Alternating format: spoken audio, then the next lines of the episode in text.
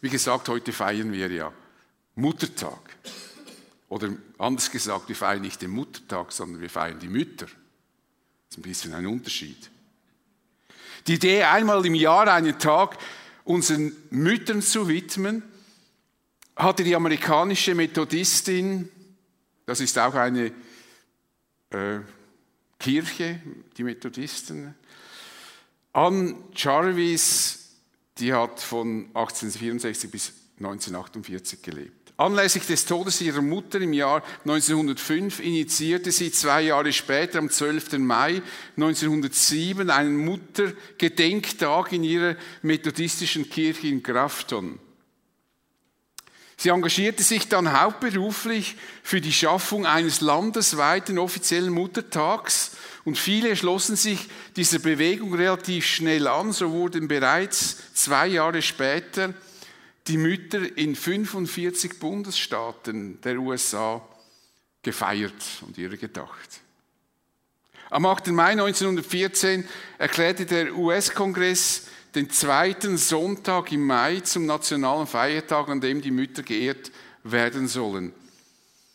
Im ganzen Land wurden an diesen, Feier, an diesen Feiertagen die öffentlichen Gebäude beflaggt es dauerte noch einige Jahre, bis sich der Muttertag auch in europäischen Ländern etablieren konnte. Und wir haben ja gehört mit der Stellenbeschreibung, dass Mütter, die sich für ihre Kinder engagieren, doch sehr beschäftigt sind.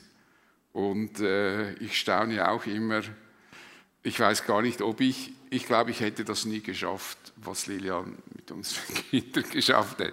Ich wüsste nicht, wie ich das hätte machen sollen. Es geht mir wie Philipp. Ich kann, konnte vielleicht für die Kinder schon mal aufpassen, aber alles andere blieb dann liegen. Und, und bei den Frauen wird alles andere nebenher auch noch gemacht. Wie auch immer. Schön, dass sich diese Tradition bis heute gehalten hat und wir jedes Jahr unsere Mütter besonders würdigen. Ich will zwar die Bedeutung des Muttertags nicht ändern und doch erlaube ich mir heute das Thema ein bisschen auszuweiten. Denn wir beschäftigen uns jetzt mit dem fünften Gebot. Du sollst deinen Vater und deine Mutter ehren, dann wirst du lange in dem Land leben, das dir der Herr dein Gott gibt. Ein wichtiges Gebot im Zusammenhang mit dem Muttertag und weil hier der die Väter auch erwähnt werden, wird der heutige Morgen ein bisschen zum Elterntag. Ich hoffe, ihr verzeiht mir das. Ich muss sowieso sagen, ich bin nicht so der Muttertagsredner. Wenn ihr mich fragen würdet, äh, du kannst auswählen, ähm, irgendwie an Weihnachten zu reden oder an Ostern oder am Tag der Arbeit oder am Muttertag, dann ist für mich klar, nicht am Muttertag. Ich bin einfach nicht so ein Muttertagsredner. Das hängt vielleicht mit meiner Geschichte zusammen. Wie auch immer. Das Gebot, Vater und Mutter zu ehren, wirkt auf viele von uns selbstverständlich. Aber so selbstverständlich ist dieses Gebot nicht. Wäre uns selbstverständlich, dass wir die Eltern ehren sollten, hätte Gott dieses Gebot nicht erwähnt. Schließlich muss keinem Menschen gesagt werden, er soll atmen. Jeder Mensch atmet, das funktioniert automatisch, solange man gesund ist. Wie unsinnig wäre das Gebot, du sollst atmen. Macht gar keinen Sinn. Das machen wir automatisch. Man könnte höchstens sagen, du sollst keine schlechte Luft atmen. Wie wichtig dieses fünfte Gebot ist, erkennen wir, wenn wir uns mit den Familiengeschichten beschäftigen, die wir in der Bibel finden. Schauen wir uns einige Beispiele an. Beginnen wir mit den hinterhältigen Töchtern von Lot, dem Enkel von Abraham. Lot flüchtete mit seinen Töchtern in, aus Sodom in die Berge und sie lebten in einer Höhle. Weit und breit waren keine Männer in Sicht. Lot war bereits schon ein bisschen betagt. Und da sagte die ältere Tochter zur Jüngeren, unser Vater ist alt und kein Mann ist mehr im Lande, der uns zu uns eingehen könnte nach aller Welt Weise. Mit anderen Worten, wir können keine Kinder mehr bekommen, wir finden keinen Mann, der mit uns Kinder macht. Sie wollten aber unbedingt Kinder haben. So kamen sie überein, ihren betagten Vater mit Wein zu betäuben. Heute würden sie vermutlich K.O.-Tropfen nehmen. Das ging etwas schneller. Und die erste Nacht verbrachte die eine Tochter beim Vater.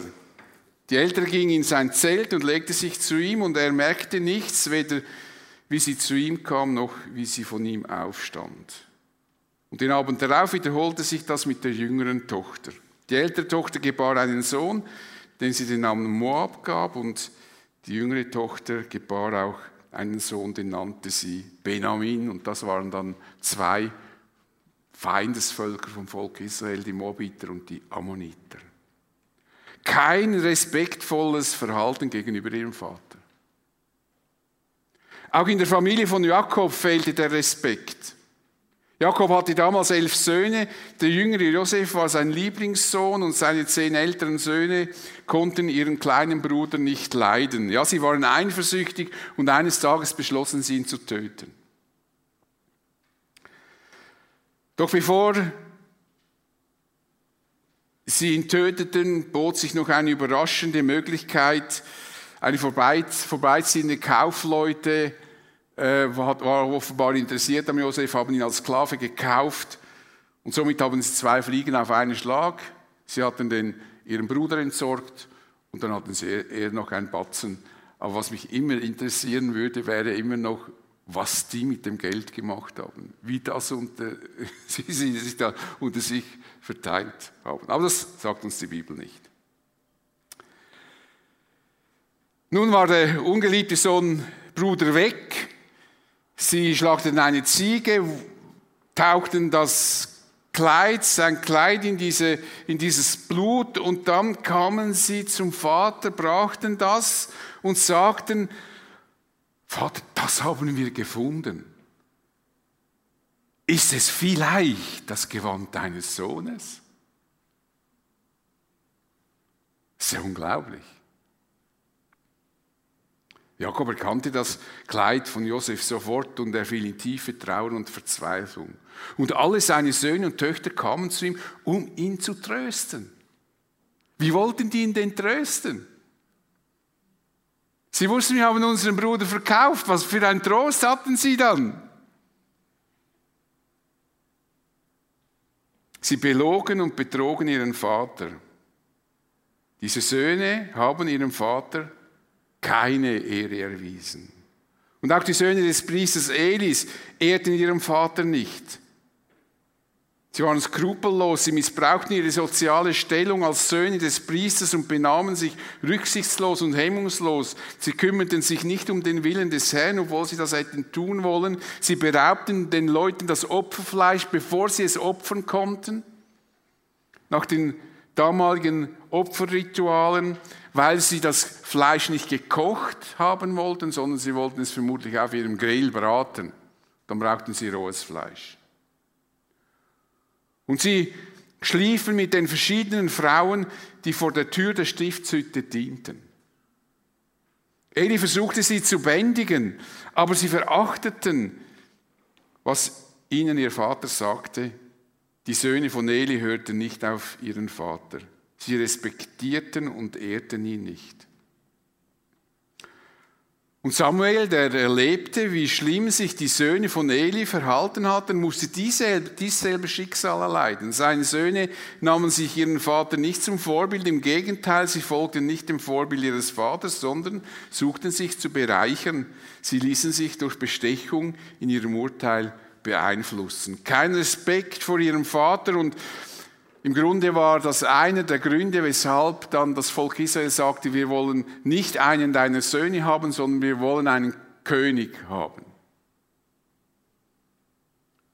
Und der große König David hatte verschiedene Probleme in seiner Familie. Das ging so weit, dass Absalom, sein Sohn, einen Aufstand gegen seinen Vater plante und ihn ermorden wollte. David musste den Palast verlassen und aus Jerusalem fliehen um sich vor Absalom in Sicherheit zu bringen. Absalom schändete daraufhin alle seine Frauen in der Öffentlichkeit, was eine unglaubliche Bosheit gegenüber seinem Vater war. eine Bloßstellung und er wollte seinen Vater töten. Doch Absalom starb im Kampf gegen die Armee seines Vaters. Die Reaktion Davids zeigt aber, wie vielschichtig Eltern-Kind-Beziehungen sind. Als David mitgeteilt wurde, sein Sohn sei im Kampf getötet worden, wohlbemerkt in dem Kampf, um dem es darum ging, dass Absalom seinen Vater töten wollte, berichtet Samuel folgendes. König David war tief getroffen. Er stieg zur Wachstube über dem Tor hinauf und klagte, mein Sohn, mein Sohn Absalom. Mein Sohn, mein Sohn, mein Sohn Absalom wäre ich doch an deiner Stelle gestorben. Mein Absalom, mein Sohn. Das sieht das Spannungsfeld von Eltern-Kind-Beziehungen. Das ist tragisch. Nun, ich könnte noch viele Geschichten erzählen. Und viele von uns könnten solche Geschichten aus ihrer eigenen Familie berichten. Es gibt nämlich nicht so viele wahnsinns problemlose Familien. Und eines ist uns hoffentlich jetzt klar geworden, das fünfte Gebot ist ein wichtiges und ein notwendiges Gebot. Weil es nicht eine Selbstverständlichkeit ist, dass wir die Eltern ehren. Seine Eltern zu ehren ist offensichtlich nicht selbstverständlich. Und dieses Gebot, und das finde ich so nebenbei bemerkt eigentlich auch noch wichtig, zeigt uns auch, dass es nie, aber auch gar nie richtig sein kann, wenn eine religiöse Gruppe von seinen Mitgliedern erwartet, den Kontakt zu den Eltern abzubrechen. Das verstößt gegen den Willen Gottes. Erstens mal heißt es, das sollten wir auf jeden Fall nie tun. Und wenn das eine Gemeinschaft tut, ist es unbestritten eine sektiererische Gemeinschaft. Das wollte ich auch mal noch gesagt haben. Wie viel Leid könnte in dieser Welt verhindert werden, wenn alle Menschen dieses Gebot ernst nehmen würden? Paulus fand dieses Gebot so wichtig, dass er es in seinem Brief an die Epheser in Erinnerung ruft. Er schreibt, du sollst deinen Vater und deine Mutter ehren, ist das erste Gebot, dem eine Zusage folgt, dann wird es dir gut gehen und du wirst lange leben auf dieser Erde. Etwas Tröstliches haben diese Geschichten für die Eltern. Denn bei Gott ist man nicht abgeschrieben, wenn die Kinder querschlagen. Die Eltern werden nicht für das Verhalten der Kinder verantwortlich gemacht, obwohl Eltern natürlich einen großen Einfluss auf ihre Kinder haben. Aber sie werden nicht einfach grundsätzlich verantwortlich gemacht. Es sind die Eltern schuld. Das ist ja bei uns ein bisschen in unserer Kultur verankert. Wenn, wenn, wenn etwas mit Kindern ist, sind immer die Eltern schuld.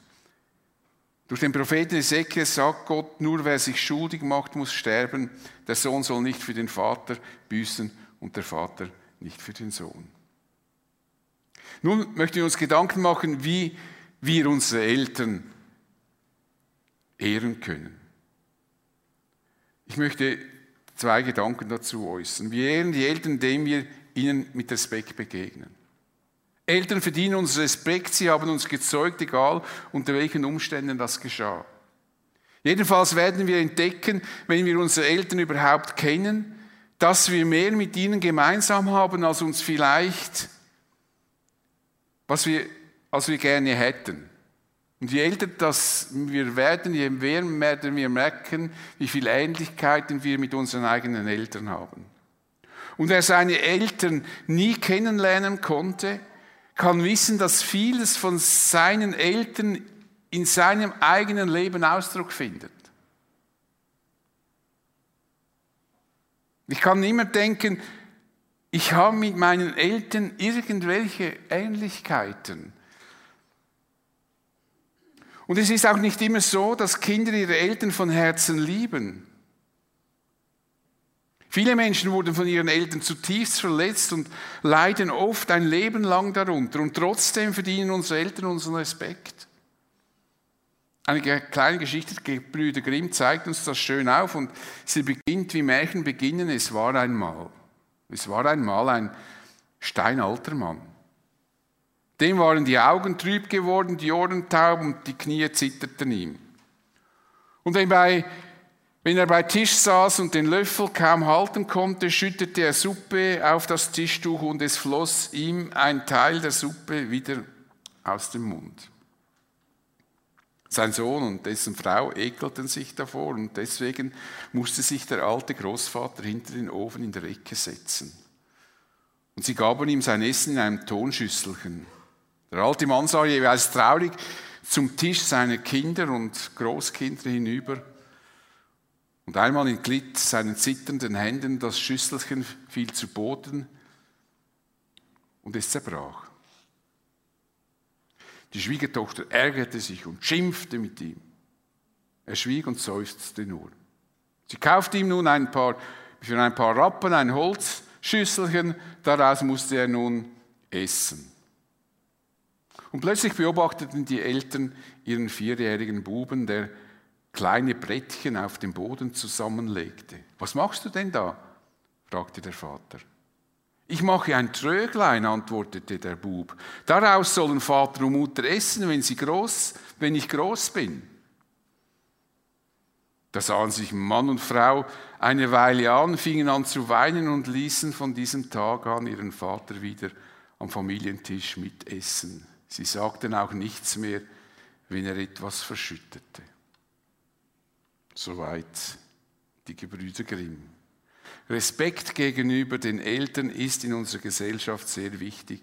Eine Gesellschaft, die die Tendenz hat, die Autorität der Eltern zu untergraben.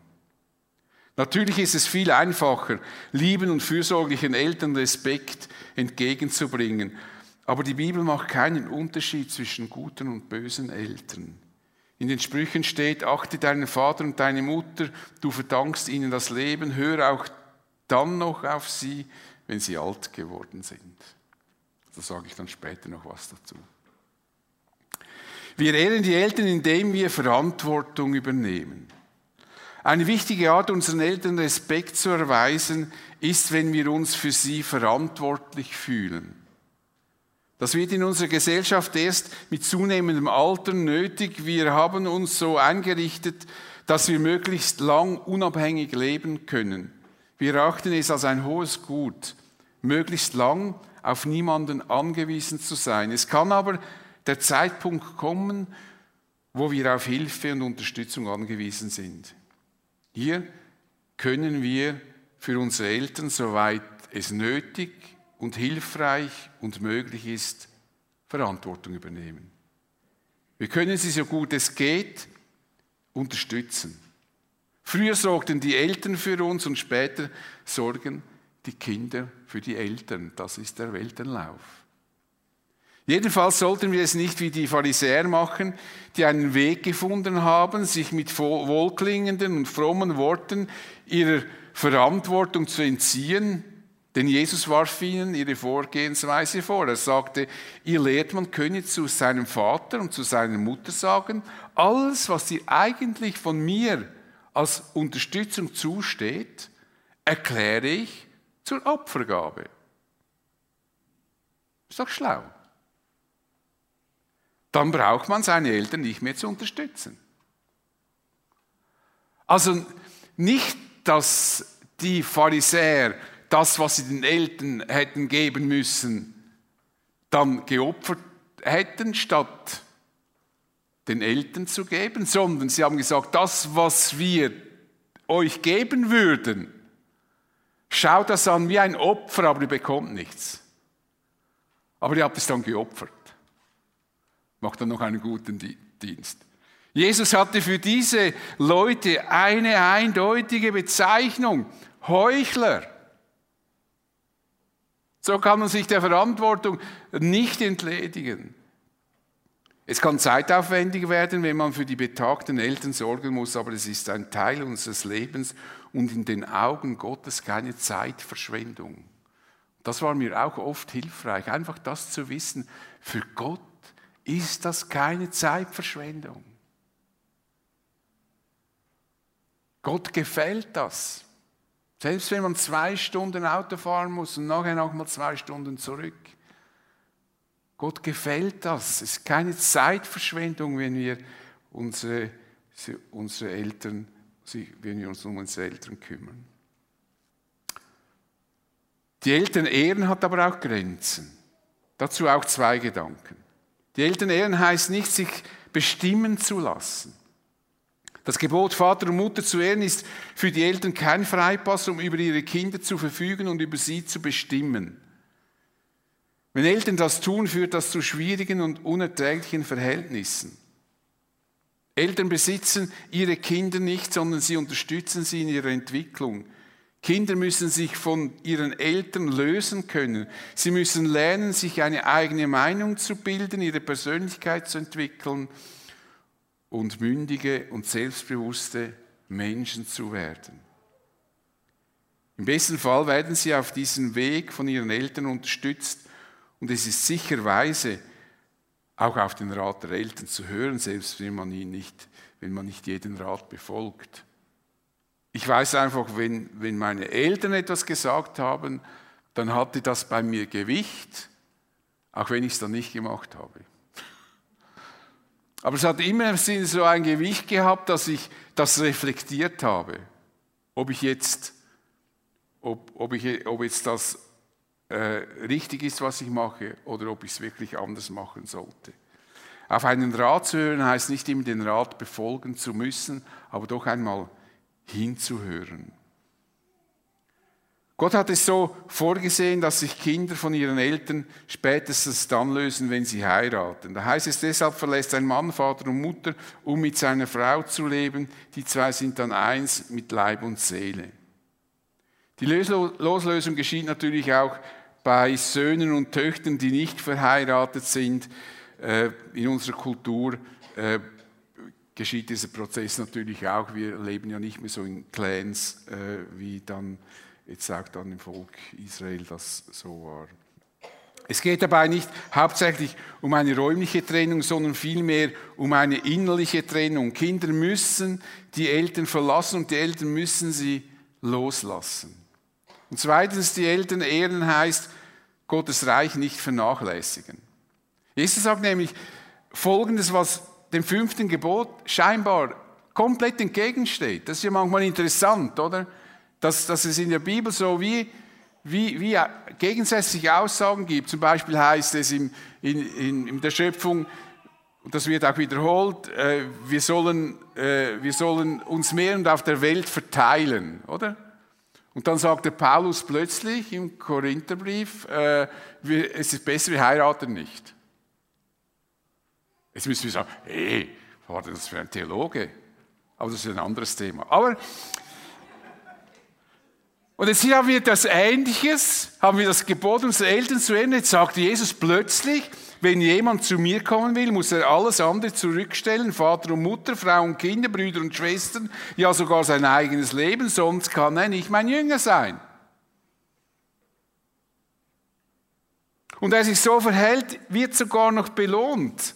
Denn Jesus sagt, jeder, der um, seines, um meines Namens willen Häuser, Brüder, Schwester, Vater, Mutter, Kinder oder Äcker zurücklässt, wird alles hundertfach und wiederbekommen und wird das ewige Leben erhalten.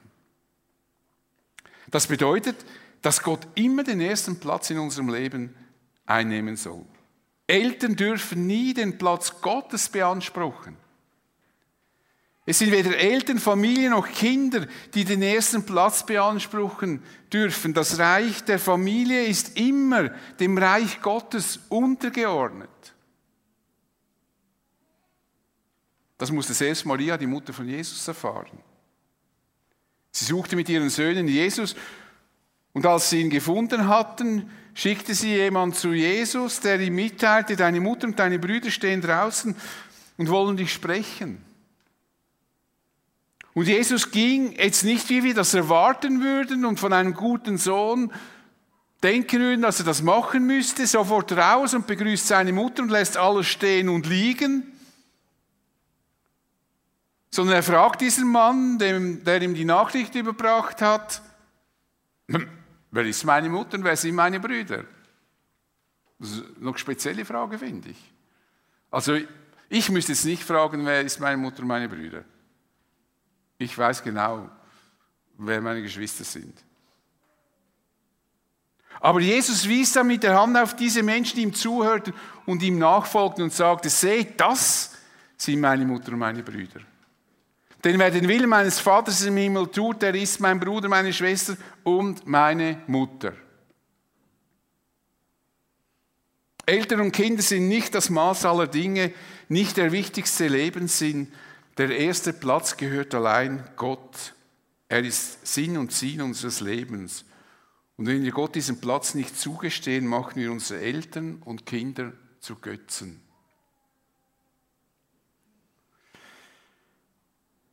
Nicht alle Menschen kennen ihre leiblichen Eltern.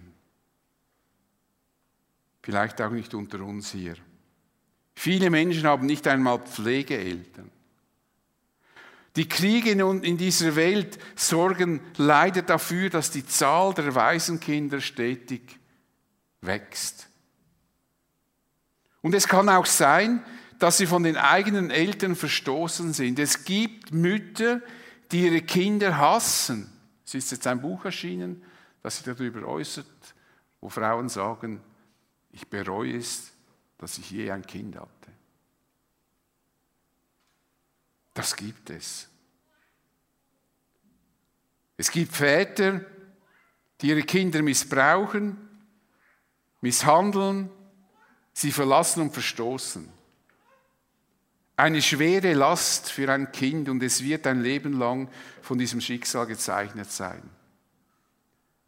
Ein solcher Feiertag, so ein Muttertag, kann bei diesen Menschen mehr Schmerz als Freude Dankbarkeit auslösen. Und wir finden in der Bibel tröstende Worte für diese Menschen, denn die Bibel berichtet nicht über, ein über, eine unrealistische heile Welt, sondern über das reale Leben. Im Psalm 27 steht, wenn Vater und Mutter mich verstoßen, du Herr nimmst mich auf. Wenn mich meine Eltern verstoßen haben, aus welchen Gründen auch immer, Gott selbst ist dein Vater und deine Mutter. Gott wird dich nicht verstoßen, wenn du zu ihm kommst.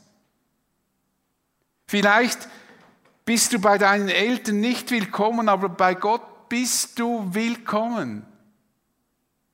Gott sagte durch den Propheten Jesaja, bringt deine Mutter es fertig, ihren Säugling zu vergessen?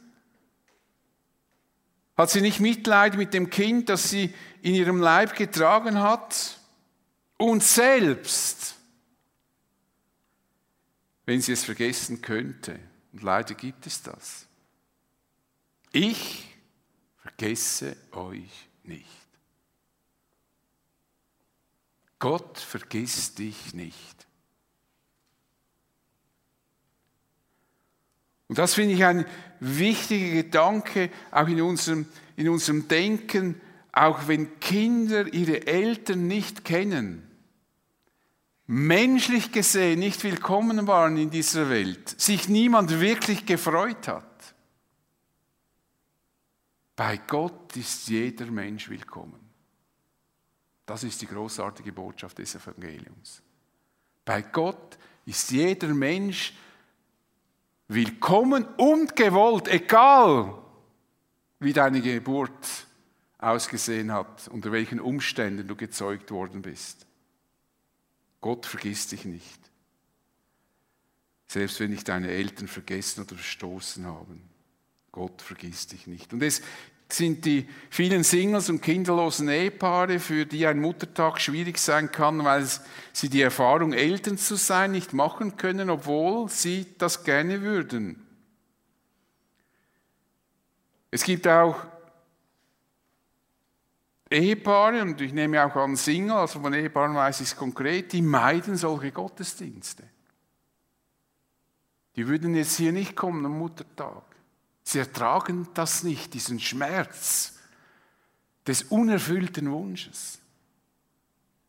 Und diese Geschwister verdienen es genauso gewürdigt zu werden und sie können für uns Vorbilder sein, wie man als Christ mit unerfüllten Wünschen Jesus treu bleibt und ihm nachfolgt. Schmerzvoll kann dieser Tag auch für die Geschwister sein, die besonders an ihre verstorbenen Kinder erinnert werden. Sie haben, so haben Feiertage auch ihre Schattenseiten. Das gehört zu unserem Leben, dass wir Verletzungen und Schmerz ertragen müssen. Aber eines Tages werden wir alle unsere Schmerzen und Verletzungen loswerden. Denn Johannes schreibt in der Offenbarung über die Zeit, wenn wir im Himmel sein werden, Gott wird alle ihre Tränen abwischen. Es wird keinen Tod mehr geben, kein Leid und keine Schmerzen und es werden keine Angstschreie mehr zu hören sein. Denn was früher war, das ist vergangen.